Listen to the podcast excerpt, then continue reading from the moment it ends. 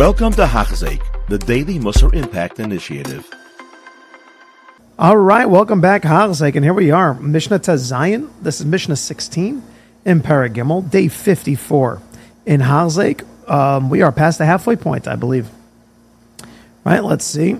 There are in the Pirkei Avot, know, there's 100 days, exactly 100 days. So we are a few days past the halfway point. Kol HaKavod. All right, let's go. Huaya Omer, he would say, Hakonatum Be Ravon. Everything is given as a mashkon with collateral. Umtsuda prusa al kol hachayim. But there's a net spread out on all of life. And we have to read through this first to see where this goes. Hachanu petucha, yeah, I mean, the uh, store's open. Vechen veni makif, and the storekeeper, he's giving it out on credit. But pinkas patuach. However, the ledger, the book where he writes everything down, that's open. Vayad kotev, and the hand is writing. Anybody wants to come and borrow, come and borrow. However, the collectors are coming around all day.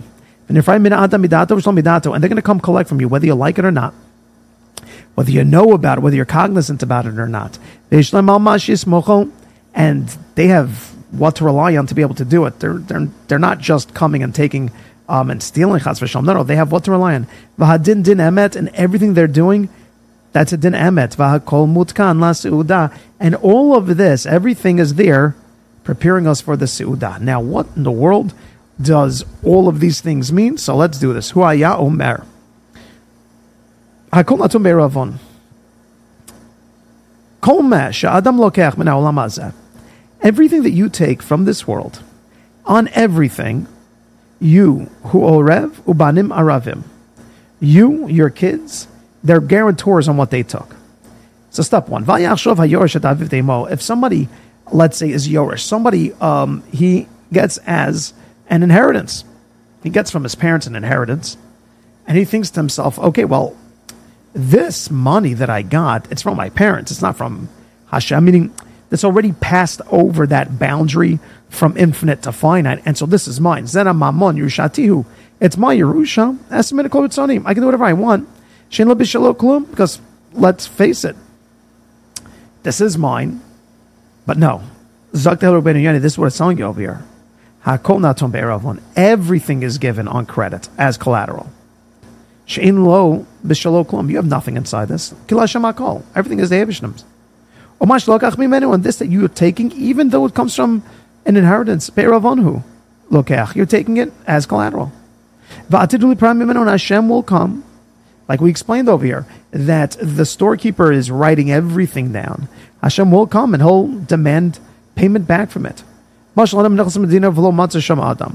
And it's a mashal to man. He goes into a country, doesn't see anybody there. He continues to say, he goes inside. City's empty. He walks into a house like Goldilocks. House is empty. But on the table, there's a lot of food. He figures, oh, this is all for me. I can take whatever I want.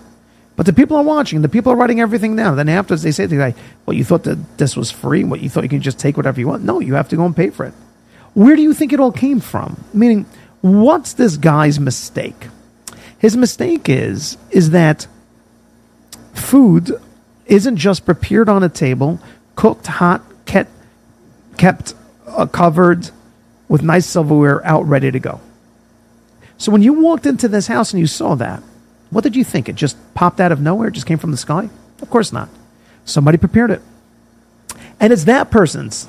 It's not yours. You, you could take. We didn't stop you. We were watching you take and we did not stop you, but we were writing down. You came into a world that was prepared for you. You're given food from a ground that you have no idea really how it works, but it's there. Where'd it come from? You're given rain from a heaven that you did nothing to create. You have lungs that just came into place that you breathe with. You have a brain that just somehow was working, a heart that's somehow pumping with blood that somehow got into you. And it works. Where'd all that preparation come from? From nowhere. You see, the people who don't believe in God, Atheists would love to say it doesn't. They want to say that the food prepared on that table, yes, it created itself out of nowhere, out of nothing. And so, therefore, I don't owe anybody anything. Now, as crazy as that sounds, that's how many people like to live their life. That's how they choose to live their life. If you have questions about this, by the way, I, I definitely invite you. There's somebody named Rabbi Roe, R O E or R O. I think it's R O E, uh, an English rabbi from Aish in in London, and on give a look online. He has a debate against one of the biggest atheists today, and it's one of the biggest kiddush Hashem's, I believe, because your moms get to see how they can't make sense. And this is letting us know if there is a Hashem, it's all there. And if it's all there, yeah, he's writing it down. Now you may say, well, one second, Hashem just gave it to me, but who said he's writing it all down? The Torah did. There's a din v'cheshbon and everything. Why? Because of the end of this. Hakol mitukan lasuda. So let's see. Mitsuda pusal kol achayim. That's death, says Rabbeinu Yonah. Zua gezera, You cannot be safe from the same way that fish cannot be safe from a net that's spread around them. Similarly, humanity has a net spread around itself. Now, yes, the chanuda petucha. The store is opened up. This is a euphemism for this world. They can come and take whatever they want. But they don't see in the future that everything that you're taking, yes, all the enjoyments, why did you take that enjoyment? Why did you take that vacation? Why did you decide to overindulge? All of these things are going to be asked. Did you do it for the sake of growing towards Hashem or for the sake of growing your belly? Which way did you go with that? And after all of that, everything is written down, everything is taken into account. Kach b'nei adam ba'ilam hazeh. He's selling it on credit. This is the owner. This is the balachanut that he's giving to everybody. He's extending credit to all the customers, but he's letting them know you are going to be expected to pay me back. So too Hashem is demanding payment back from everything that we took. Va'pinkas petucha, and the ledger is opened up now. There's two reasons why we have this thing of the ledger being opened. Firstly, Lamashal. This is for the parable we're using over here.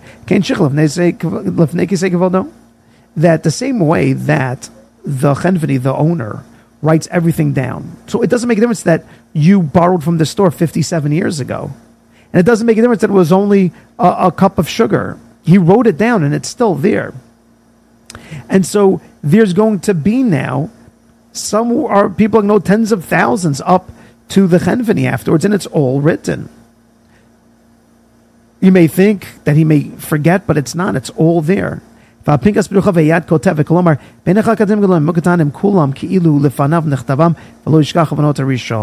And the reason why it says that the hand is writing, the ledger is open, now, the moment, the moment, and now he goes and tells us secondly,